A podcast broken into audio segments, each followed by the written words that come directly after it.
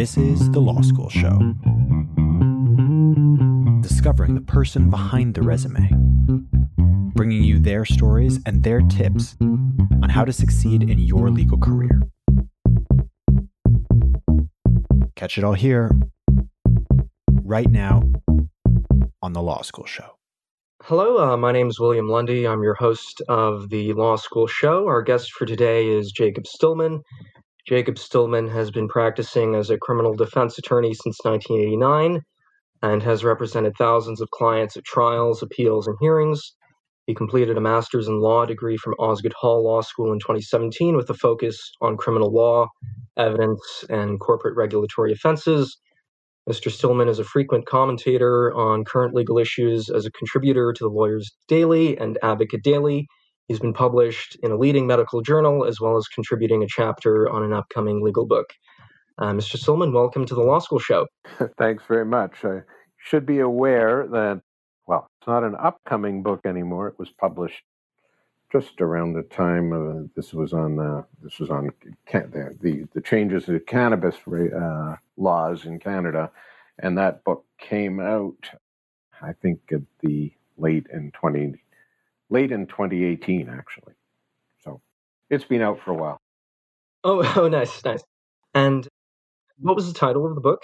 It's called High Time, which was a little bit of a play on words, and it was put out by McGill Queen's uh, academic press.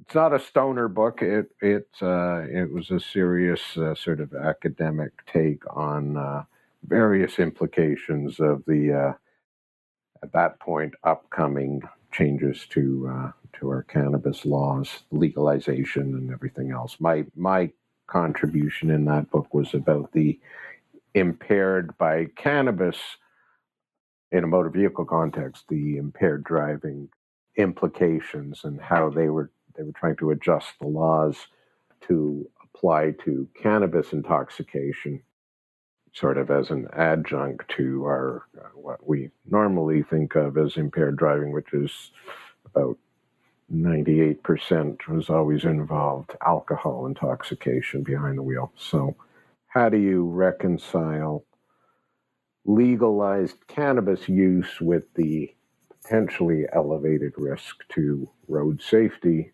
if everybody's driving around stoned. Mm-hmm. And what was your uh, what was your take? Well, I mean, it gets a little technical because I examined the changes to the proposed legislation and some of the problems that that the legislation was anticipating and trying to account for the problems that were like are likely to unfold. Because I mean we can have a whole hour long discussion just on uh, cannabis and cannabis impaired driving if we wanted to but uh, the the legislation much like driving legislation uh, much like alcohol impaired driving legislation, the cannabis impaired driving legislation that's incorporated into the same laws now set what you call a per se level of what amounts to unlawful THC concentration in your blood. So it got set at a certain level, and now I think it's uh, what is it five five nanograms per ml of blood, the same way that you have. Um, alcohol set at 80 milligrams of alcohol in 100 milliliters of blood. If you have five nanograms of THC in your per ml of blood, that would be a a per se offense. Same way you same way you've got the over 80 offenses. But there's a lot of problems with that because it's a lot harder to test for that. Uh, you can have residual effects uh, where you know, somebody is really uh, the, the drug is not psychoactive, but you can still have elevated THC in your system. There's a host of problems. Frankly, while I anticipated an awful lot of work coming down the line uh, as police forces uh, ramped up for uh, cannabis impaired uh, law enforcement. that hasn't really materialized, at least not in my experience. You do get some impaired by drug situations, but I think the police are really shying away from uh, laying uh, cannabis impairment charges because it's a lot harder to detect and it's a lot harder to enforce, despite the tools that they supposedly have at their disposal. Mm-hmm. So, uh, just um, taking a, a, step back, thinking about years ago when uh, you were graduated from law school, what sort of got you interested in in doing criminal law? Well, eh, coming out of law school, I actually did my articles on a union side uh, labor firm, and I knew that I would enjoy the, you know, litigation game, uh, as it were, the you know the the fun courtroom type adversarial sort of uh, battleground, as it were so uh, it, it, turned out to be a good fit, I guess, for my abilities and my interests. And uh, there was a job opportunity. I started working for an experienced criminal lawyer and stayed with it. Found that I had an aptitude for it, and uh, haven't looked back. Was there a, was there a reason you decided to do defense work rather than trying to become a crown? Well, again, you know, part of it is just force of circumstance. This was the job offer that, that came up. It was defense side, and uh, off I went. I, I do think that I'm would never have really derived the same satisfaction as a crown attorney. It's a somewhat uh, not not not to denigrate the job that crowns do at all. Uh, not not not in the least. It's just that the approach is different. Uh, it's a little bit more mechanical at times, or at least uh, at the outset. And there's something, I guess, just uh, innate about uh, representing the the underdog rather than the state that that, that appeals to me. Uh, again, I, I uh, absolutely have complete respect for my colleagues on the other side. Uh, it's not to say that they're. Uh, I don't want to suggest at all that I'm devaluing the work that Crown attorneys do. It's essential.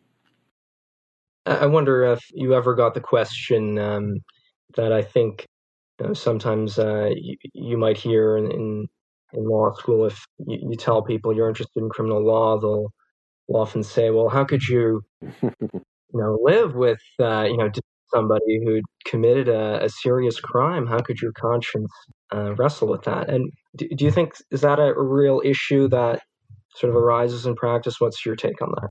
Well, it's a question that every criminal law practitioner gets uh, gets repeatedly from people who uh, are not familiar with the type of work we do, are not familiar with the criminal justice system, and you know, quite understandably uh, get their sense of what the criminal justice system is from, uh, you know, reports in the media. And if some horrendous event occurs, it's pretty easy to under, you know, it's pretty understandable why the public will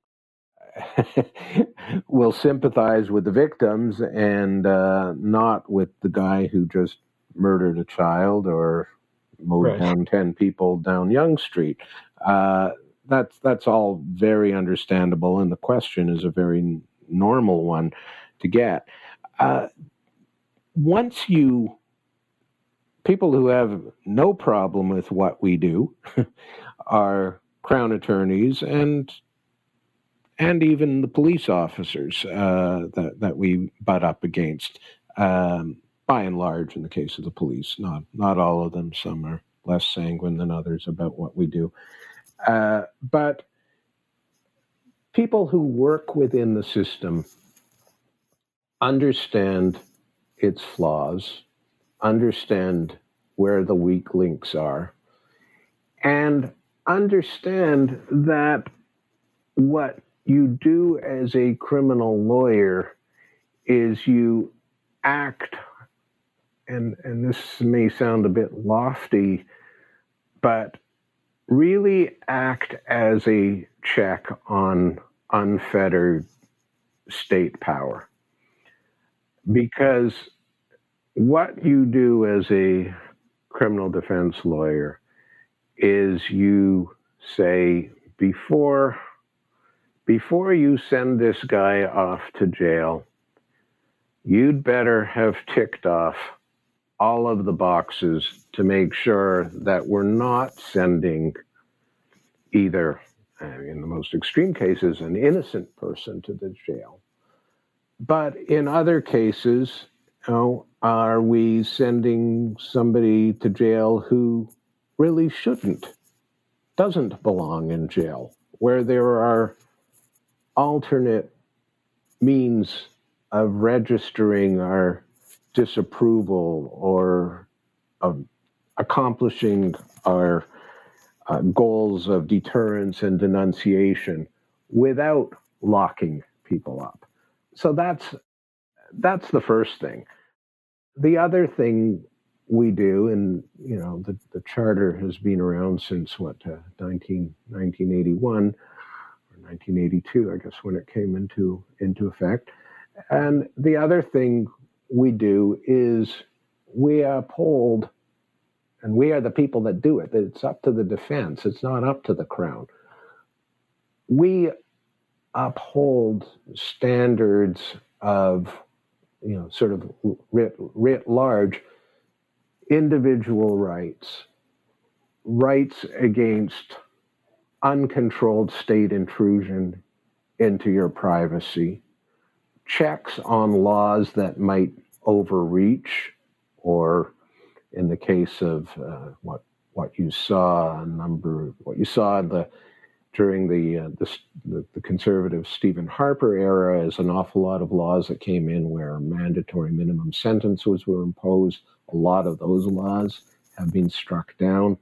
That's the work of the defense. Now, people may say, "Oh, that's a terrible thing," but uh, mandatory minimum sentences, uh, I mean, again, we can get sidetracked on this subject, uh, but mandatory minimum sentences, again, are, can be extremely draconian and disproportionate to the objectives that are uh, the ones that really count. You, you, you want to understand uh, excessive uh, state punishment, just, just look to the South, where in the U.S. Uh, in any they they have the highest rate of incarceration of any uh, liberal democracy uh, in in the world. And ask yourself, are you safer living in the U.S. or are you safer living in Canada? And I think people here understand uh, would would be pretty well unanimous in in, in where they come down on that on that question. So, you know, uh, those are some of the other things that one does as a on the defense side. We act as a brake on government overreach in a larger sense. Like, you know, in terms of the application of statute, in terms of uh, police conduct, uh, in terms of sometimes in rare cases prosecutorial overreach or misconduct. Uh, and, uh, you know, in that sense, um, I think really there are probably two pillars that uphold sort of our civil rights. And one is, you know, a free press. And the other, I don't think it's an overstatement to say, is uh, a, an independent and sort of vigorous defense bar. I think those are the two pillars that that really the public should uh, understand, guarantee, or or at least assist in upholding the type of society that we actually all want to live in. Right. And um, what would you say to the? I mean, there's also a, another uh, kind of common view um, that that people may have who aren't necessarily familiar with the system, but that you know what what criminal lawyers do or what a lot of lawyers do is just uh, they you know try to get people off on on technicalities Um, yeah. we, we hate that term because uh, uh, uh, that's a very misused and misunderstood. I mean, technicalities means I mean, the law is a technicality. So if, if, if, if some police officer beats the living, living daylights out of, a, out of a prisoner and extracts a confession and you get the confession tossed, well, you know, uh, yeah, uh, that's a technicality, but uh, what you've just done, you know, yes, your, your client may be factually guilty, but uh, you know it's a cost benefit analysis. So, do you want to countenance police brutality and you know the use of torture in extracting confessions? Uh, is that a technicality? I, I, I think that's a fundamental principle that we should all cherish and and and vigorously defend. So you know, fa- I mean, what you're talking about, I guess, is is the question of the factually guilty, you know, accused person mm-hmm. being acquitted.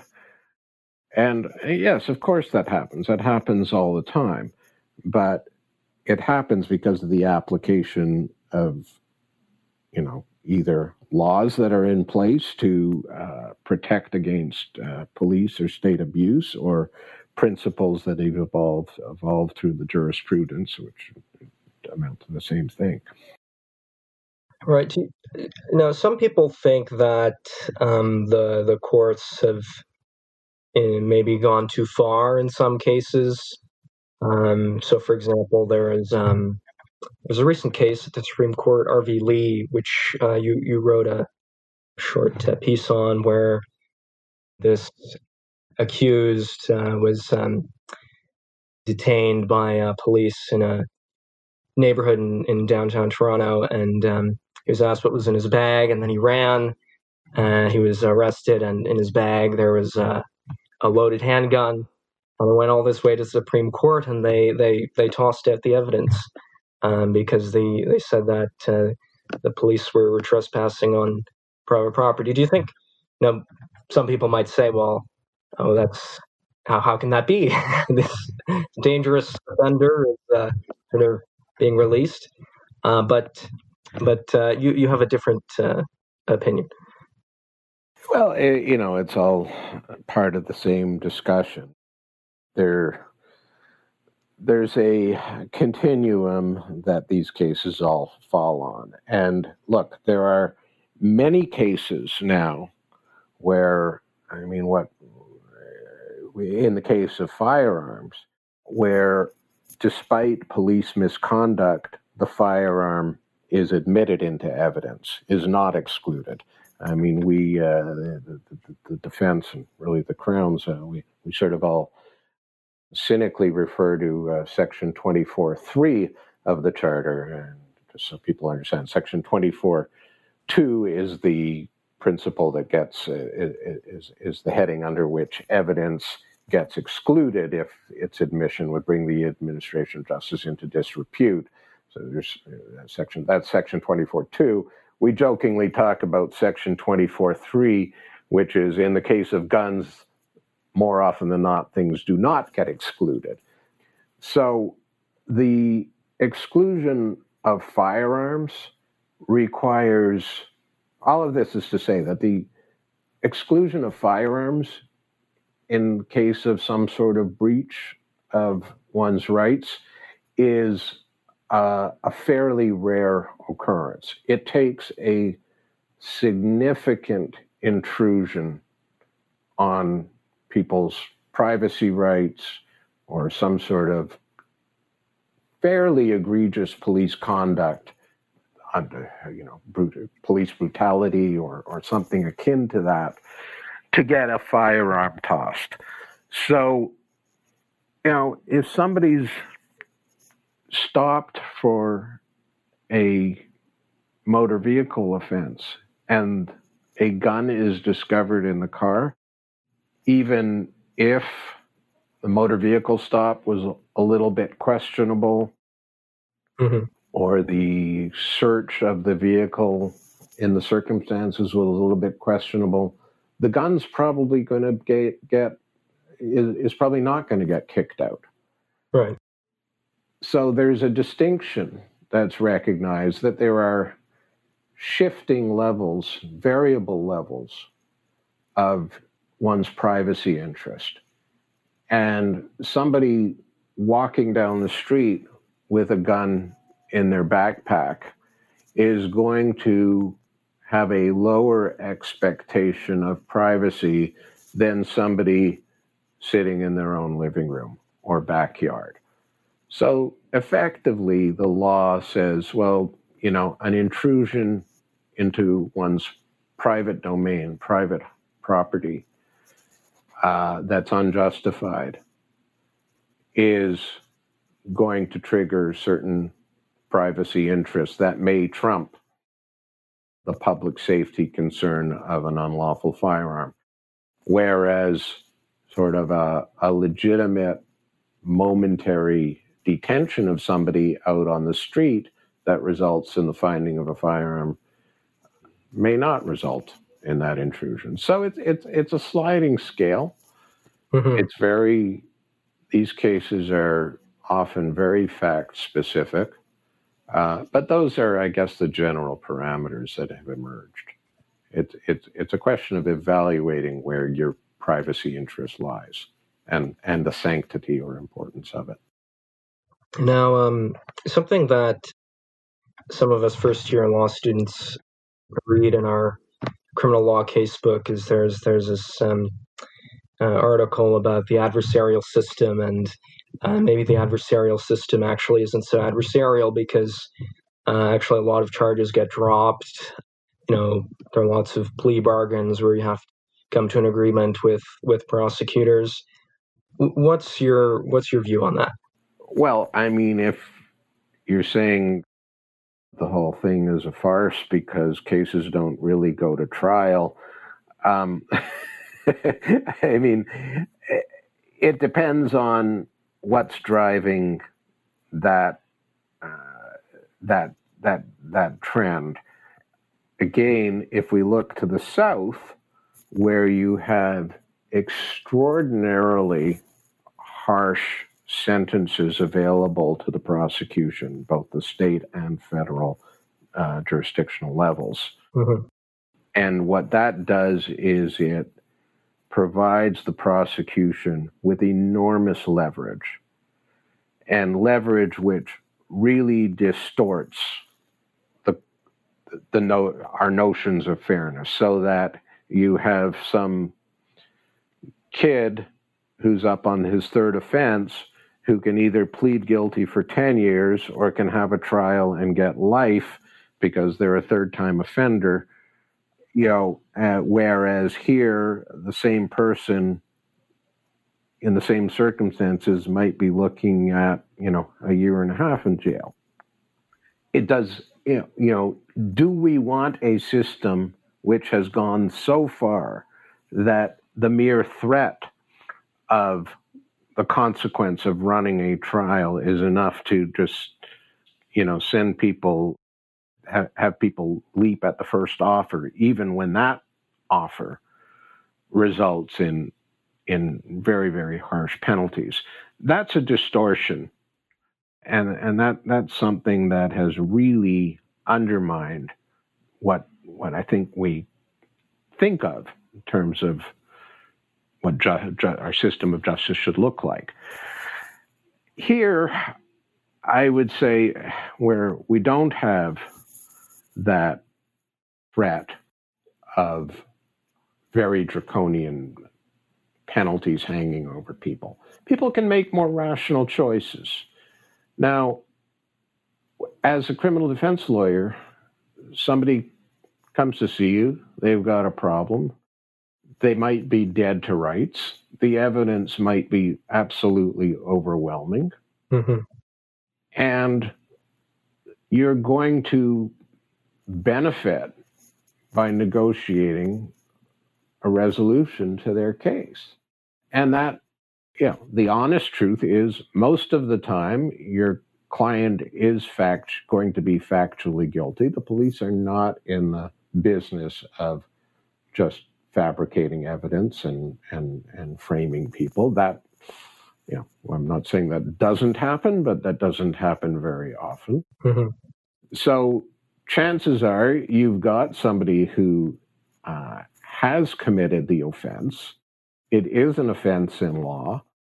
And after evaluating the disclosure and what the what what the crown has on your client, you make a rational choice. Uh, you can run a trial that you are bound to lose. It doesn't matter who your lawyer is. There are some incontrovertible facts that you're not going to be able to change in, in a courtroom.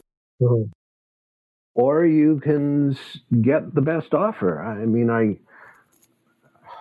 you know, I recently had a had a case where with a very very difficult client who was pretty well dead to rights on a situation where he intruded into an apartment with a loaded firearm.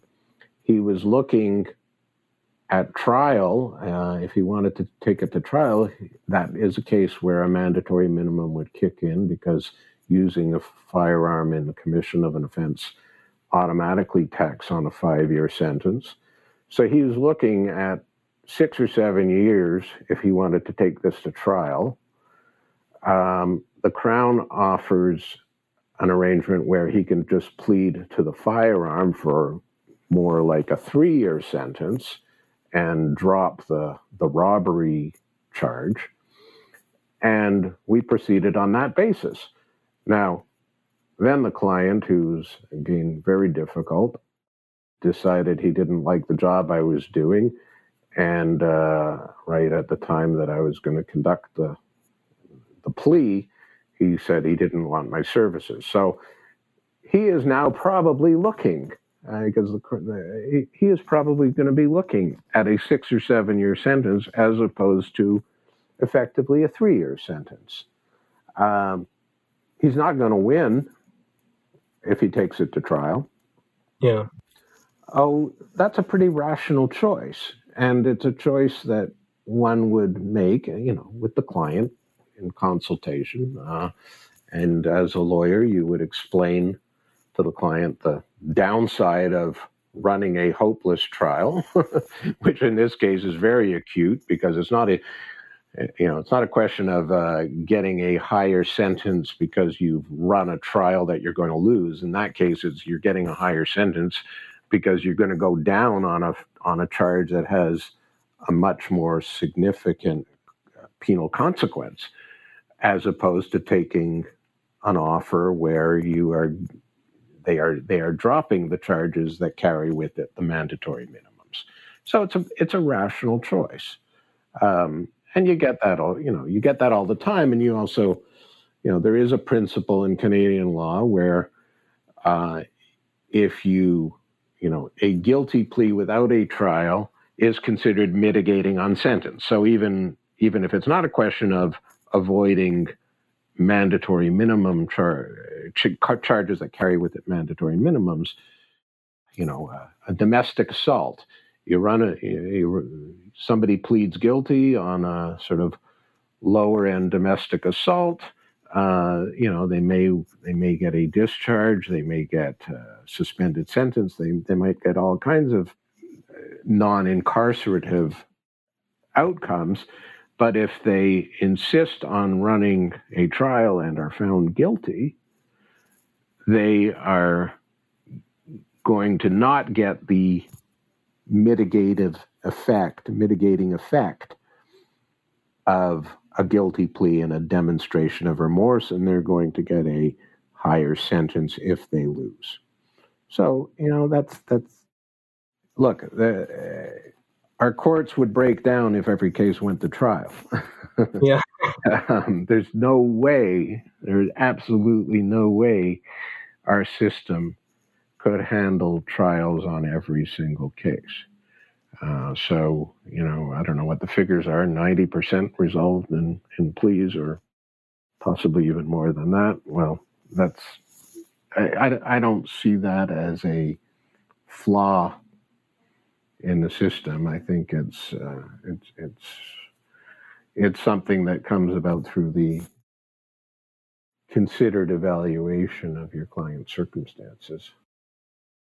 Right, and when you're um, sort of negotiating um, a plea deal, uh, is there is there often lots of room to negotiate, or is it really just uh, yes, you can sort of take the prosecution's offer of a, a lesser charge, pleading guilty to a lesser charge, or, or, or just leave it and run a trial? Well, it, it, depends on the case. Uh, I mean, um, you know, if if you have uh, if you have an impaired driving charge, there are there, there's there's not a lot of room to negotiate because the penalties are mandatory.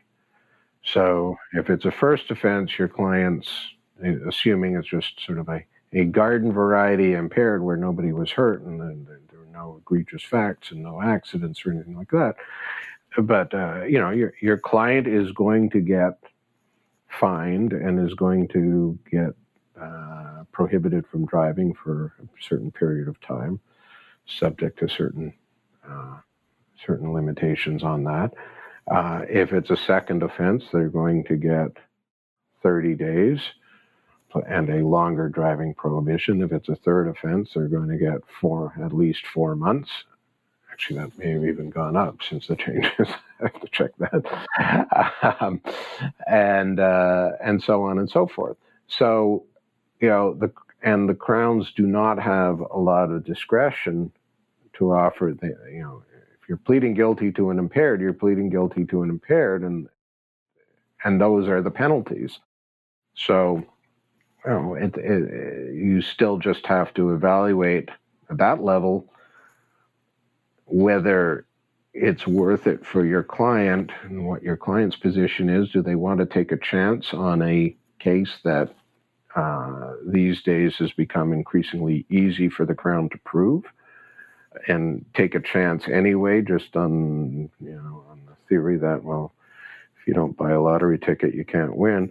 Or uh, you know, do you, do you uh, want to try to? I mean, the, in the case of impaired driving, you can mitigate uh, some of the fallout in terms of the length of the loss of license, um, certainly in terms of counsel's fees that might be otherwise uh, thrown out the window running a running a hopeless case. So uh, you know the, these are again are, are choices for the client to make. Your your job as a lawyer is to spell out the options and and allow the client to make an informed decision. Mm-hmm. And um, another interesting thing that sort of I uh, read in my criminal law case book is that there's actually a fairly high percentage of uh, charges that get dropped. And um, you'd think, well, hey, we have uh, highly trained uh, police in this country, and sort of you need a warrant before you can search people's property. You need a warrant before you can arrest people. Um, why is it that? I mean, does it happen often that charges get dropped in your experience? And if so, how does that? Why does that happen? Yeah, I mean, yes, it's quite normal. So, I mean, take take firearms cases for example. If you are in possession of an unlawful firearm, it doesn't just attract one charge. It it actually can attract can attract five or six discrete charges, all of which are described under the criminal code. But what it comes down to ultimately is it's still, you know, one person in possession of one prohibited weapon, uh, firearm. Right.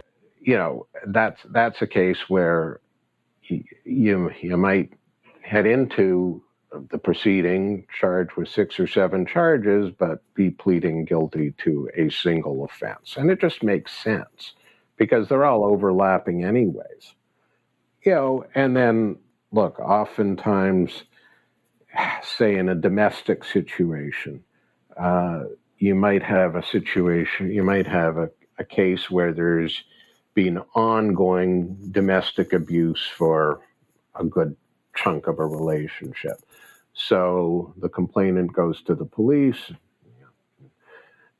98% of the time, that's the woman who's going to the cops complaining about domestic violence and they'll say, well, you know, uh, in year one he threatened me. In year, you know, six months later he pushed me. Uh, you know, another year later he threw a plate at my head, uh, and so on and so forth. And and essentially provide the police with a narrative that describes, you know, serial abuse and, you know, five, six, sometimes more, sometimes less, discrete occurrences. Mm-hmm. Now, what do you do as if your client is going to plead guilty? Um, what will usually happen is rather than saddle the person with, you know, a criminal record with six counts of assault, uh, you'll be offered a a single sort of uh, global global charge uh, that might isolate on one event, but the crown will read in facts about the historic pattern of abuse. Um, you know, look, if you're a purist and a strong advocate uh, on the domestic violence front, you, that that might be offensive to some. Uh, I, mm-hmm. You know that that's that's that's a legitimate viewpoint, but if the crowns were required to, first of all, you're you know especially when you're getting into to historic events, um, the evidence is based entirely on somebody's verbal account. There's there's mm-hmm. never any actual physical evidence of such. These cases are not necessarily the easiest to prove.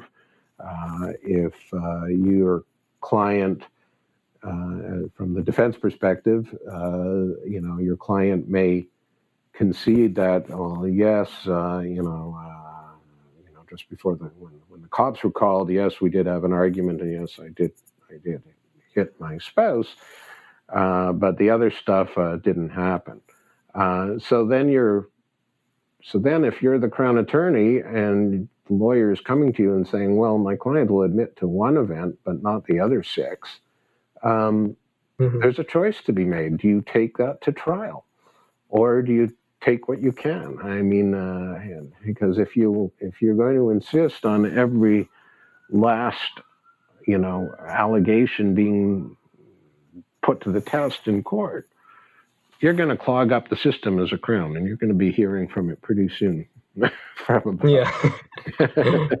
so, you know, eh, yeah. I mean, you can be a purist about it, or you, but the, the pragmatism is a pretty significant force in in in the system, and, and sometimes, yeah, sometimes the results may be a little bit perverse. mm-hmm. So, how much work um, has to be done before a client can make an informed decision about whether to plead guilty or not? Like you, you mentioned getting disclosure from the Crown. Um, is that often, um, are there often issues with that, or do Crowns often make it difficult to, for, for defense attorneys to get? No.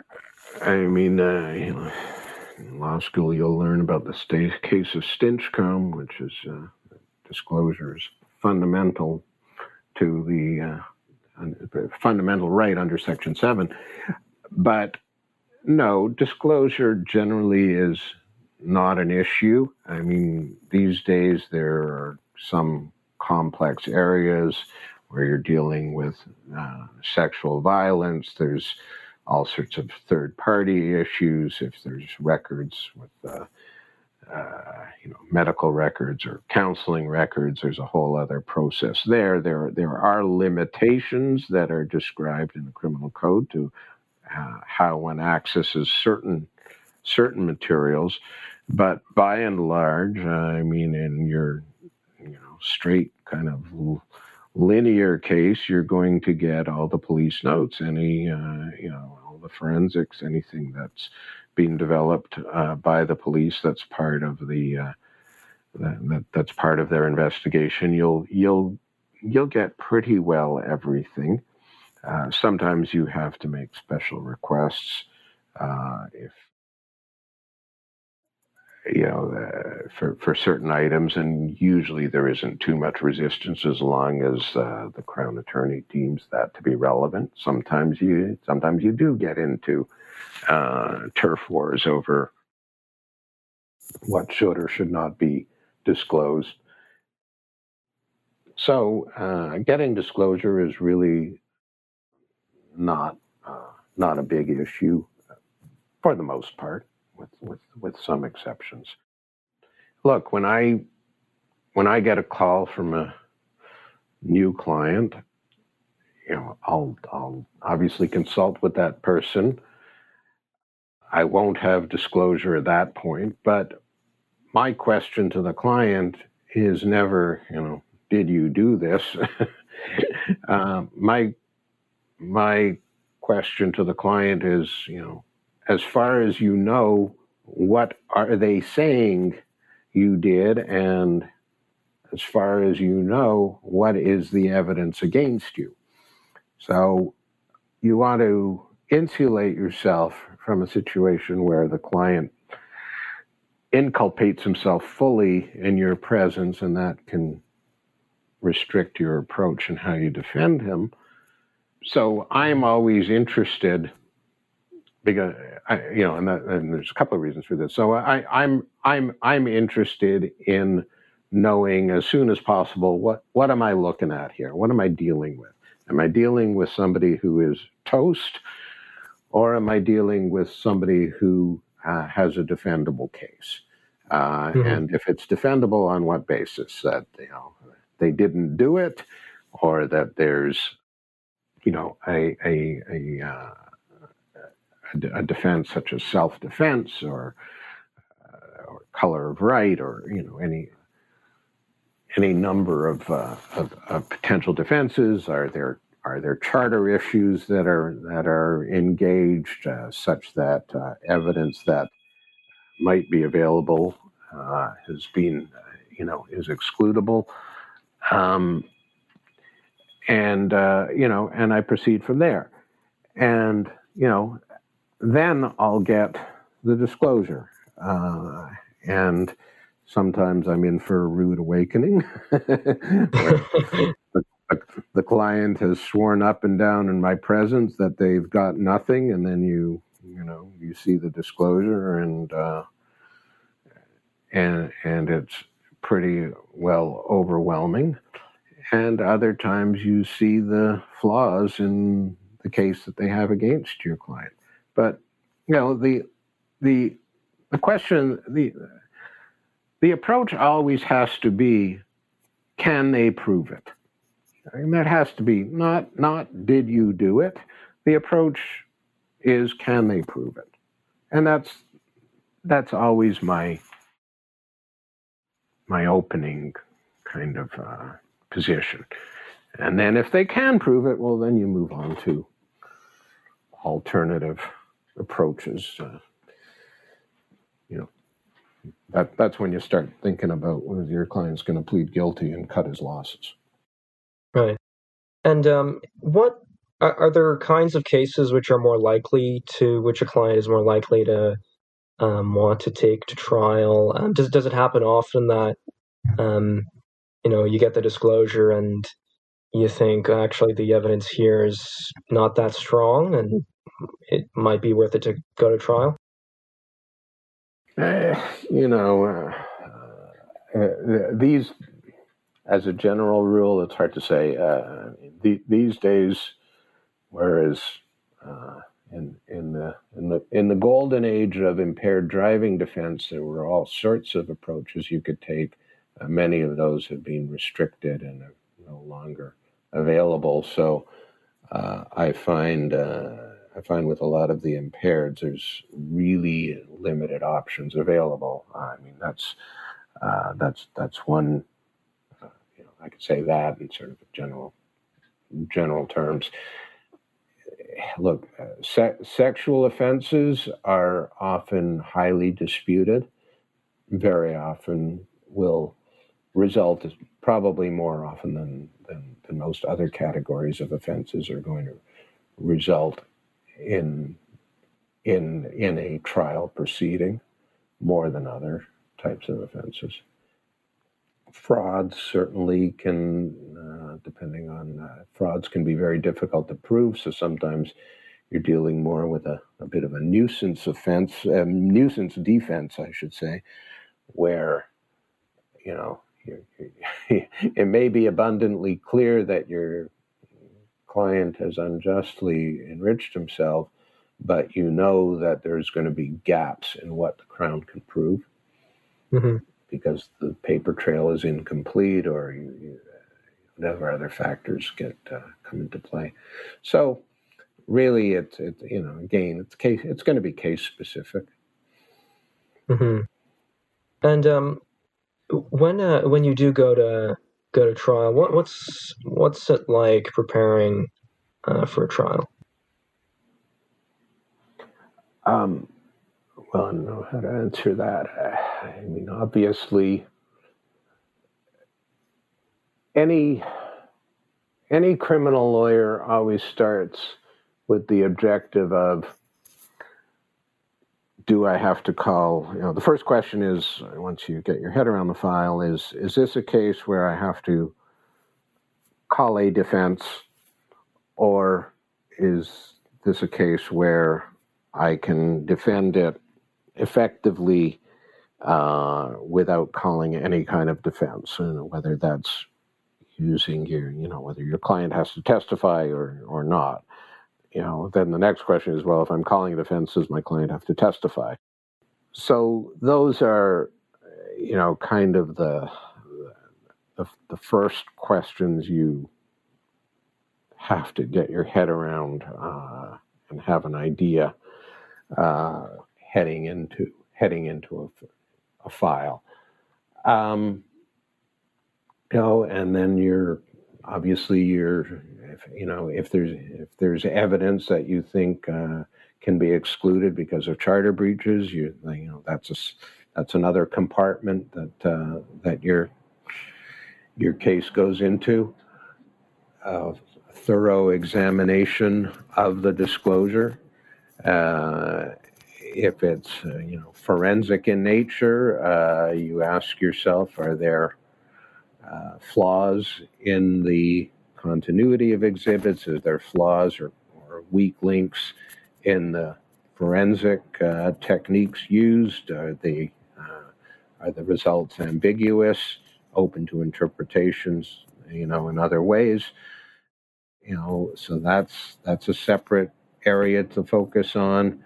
If it's a case of credit the credibility of a complainant, you know, a lot of time is always spent where you know you're going to be going toe to toe with your accuser, uh, a lot of time is going to be spent constructing a, a cross examination strategy to, you know, maximize the the utility of, of, of, of the the adversarial process and be able to expose uh, the weaknesses anyway or lack of credibility or improbabilities of of what uh, the person pointing the finger at your client is saying. Mm-hmm. And then, of course, if it's going to be, you know, if it's a case where your client has to testify or you have to call other evidence, you're going to be spending time uh, preparing preparing your witness or witnesses for for trial. Mm-hmm.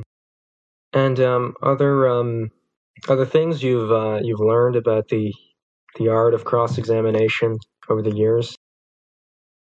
Uh, yeah, yeah. I mean, it, it's a it's an essential skill in any defense lawyer, especially defense lawyers, uh, toolbox. I mean, because we're always cross-examining, and you know, the joke is that defense lawyers don't know how to examine in chief, and crown attorneys don't know how to cross-examine. Um, uh, because crown attorneys are always calling witnesses, and we're always cross-examining them, and the, the opposite is not always true.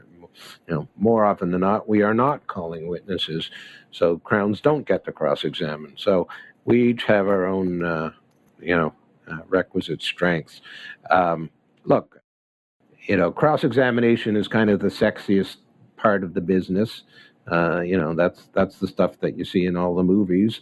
Um, and it uh, and and it's a very interesting uh, process and a skill that does take a long time to develop to develop effectively.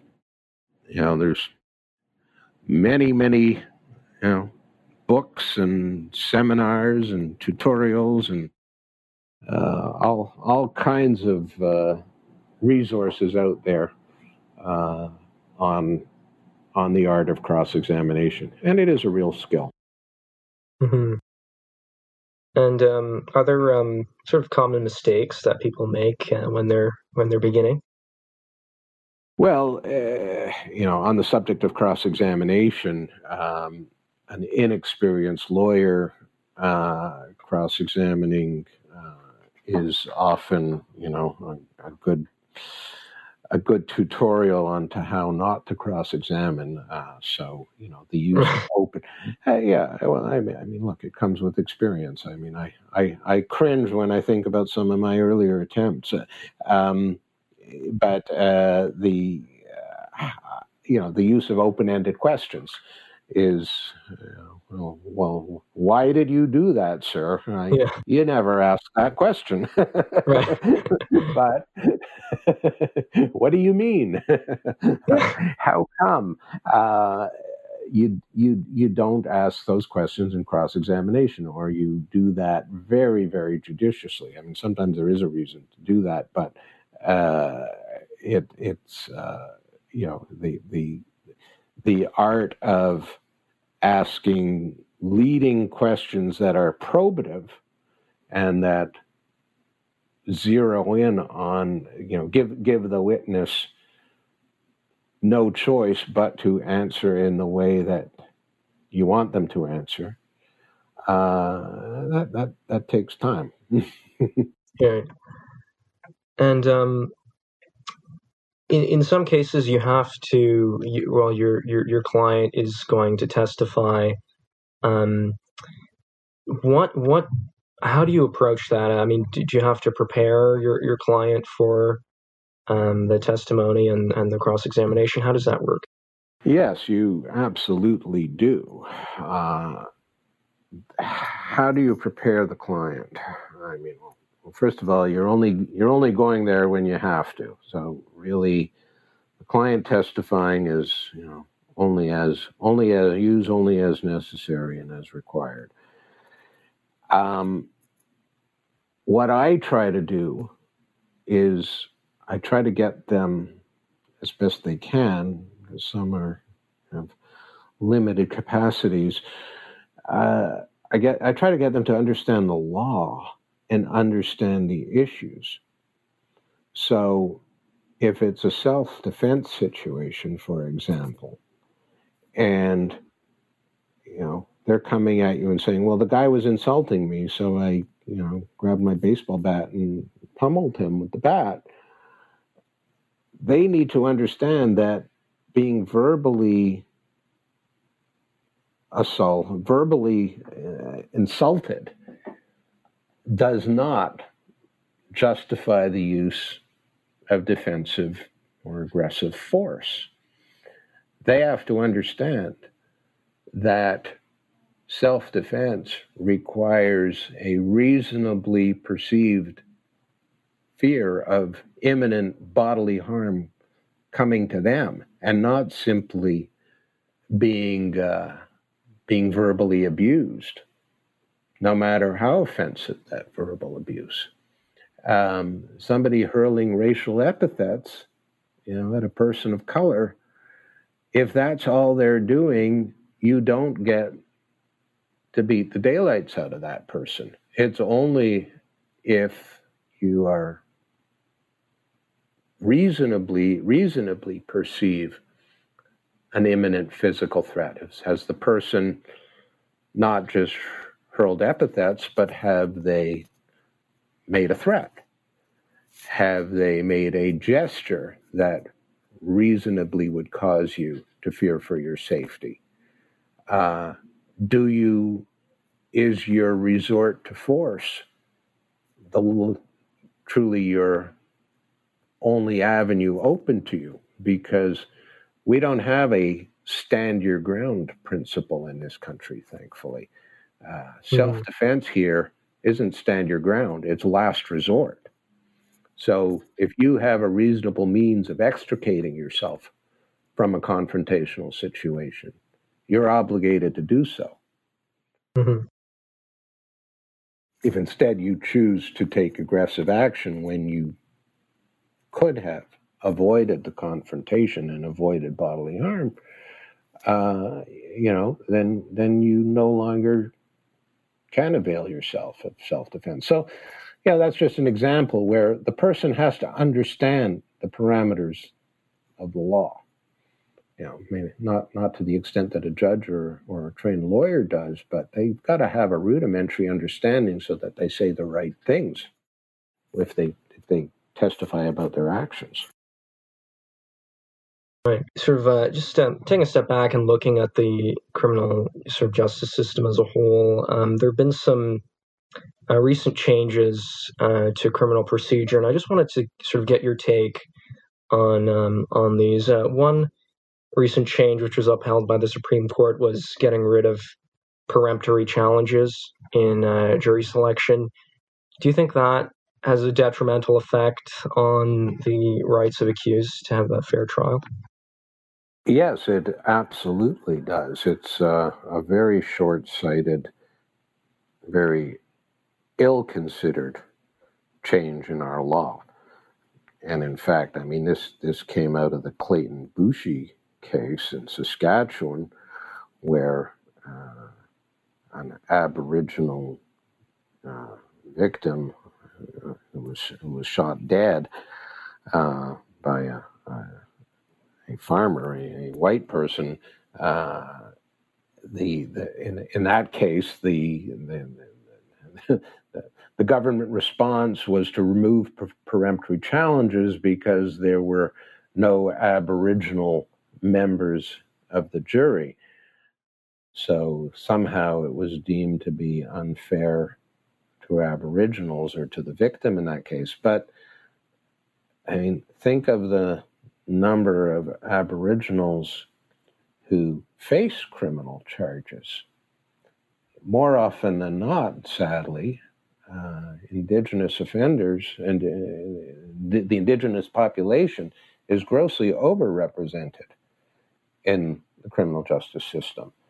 So, what's sauce for the goose, sauce for the gander, and you're going to have Indigenous offenders unable to have any ability to affect the composition of, of juries uh, when, when they're on trial because you effectively now take the first 12 people.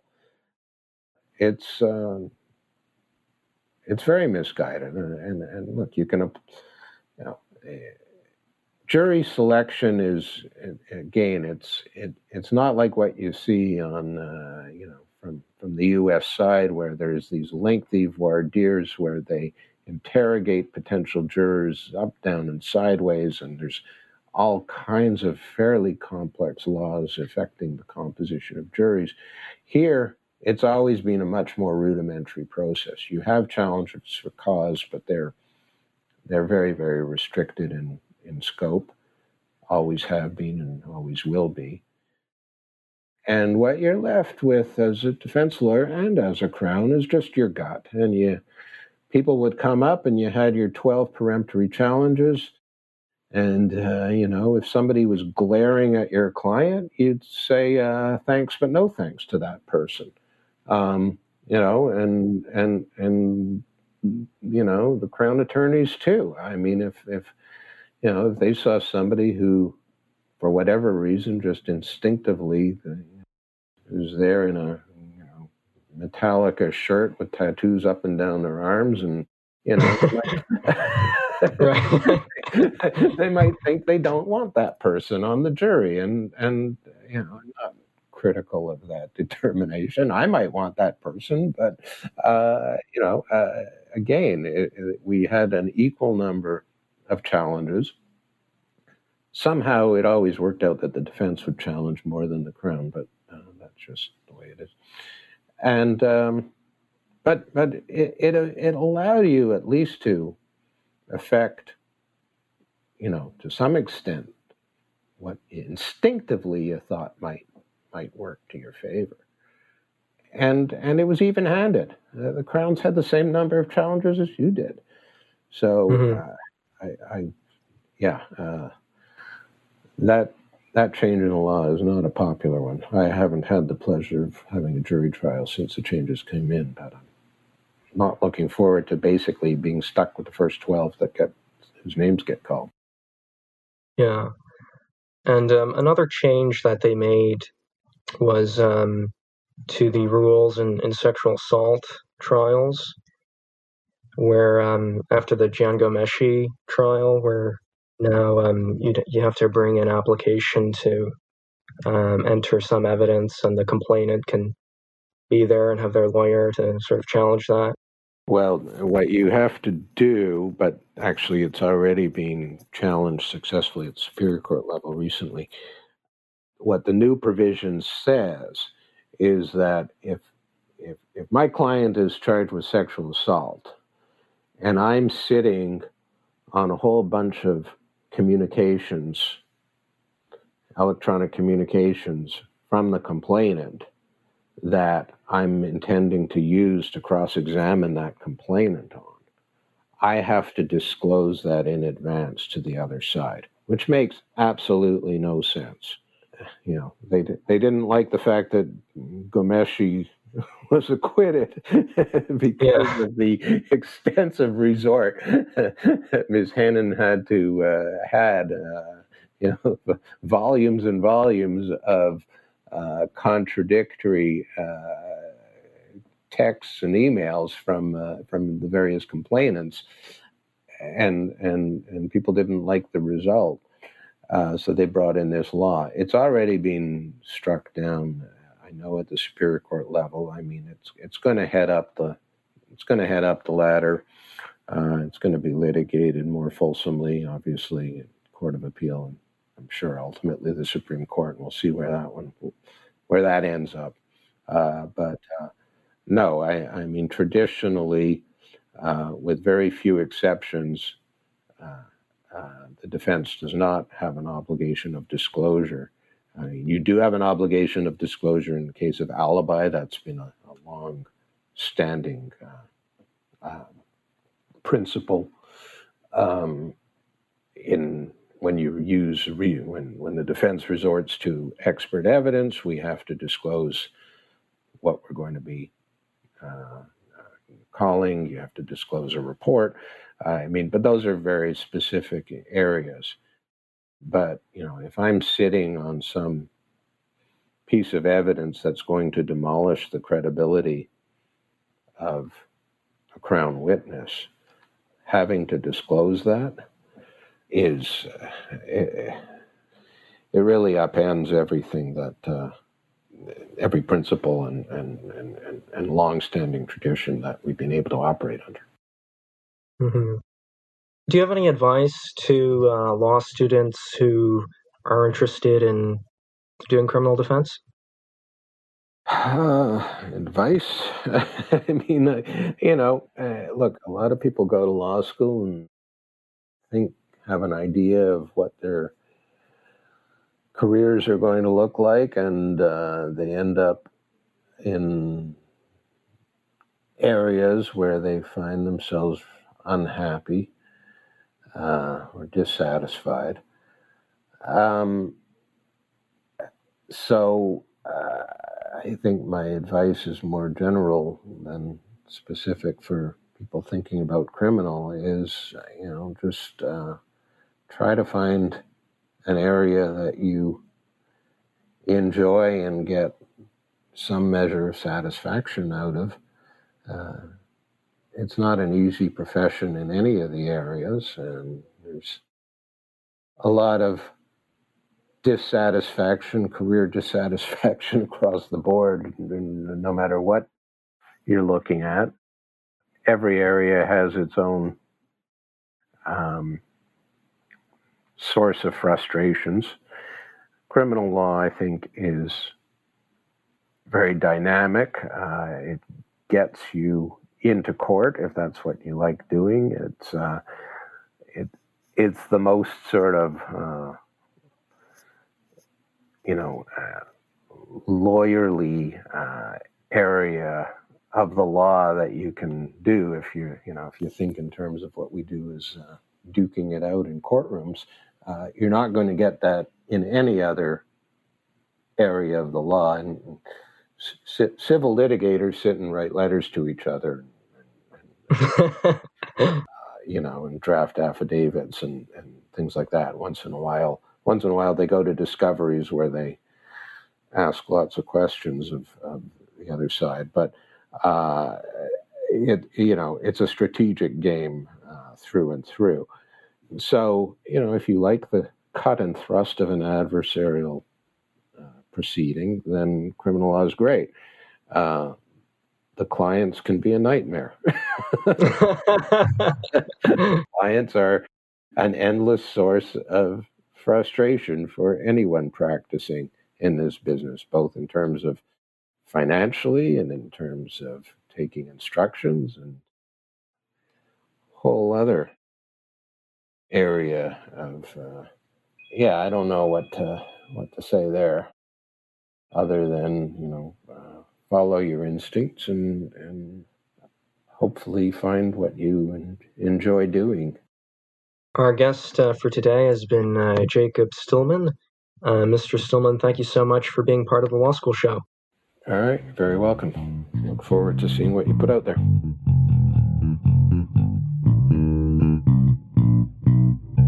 You've just been listening to The Law School Show. You can find more episodes on Apple Podcasts, Stitcher, and now on Spotify, or on our website at thelawschoolshow.com. If you liked what you heard, like us again on Facebook or follow us on Twitter for the latest updates.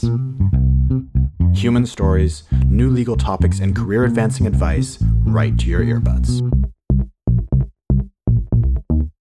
Catch it all here. Next time on The Law School Show.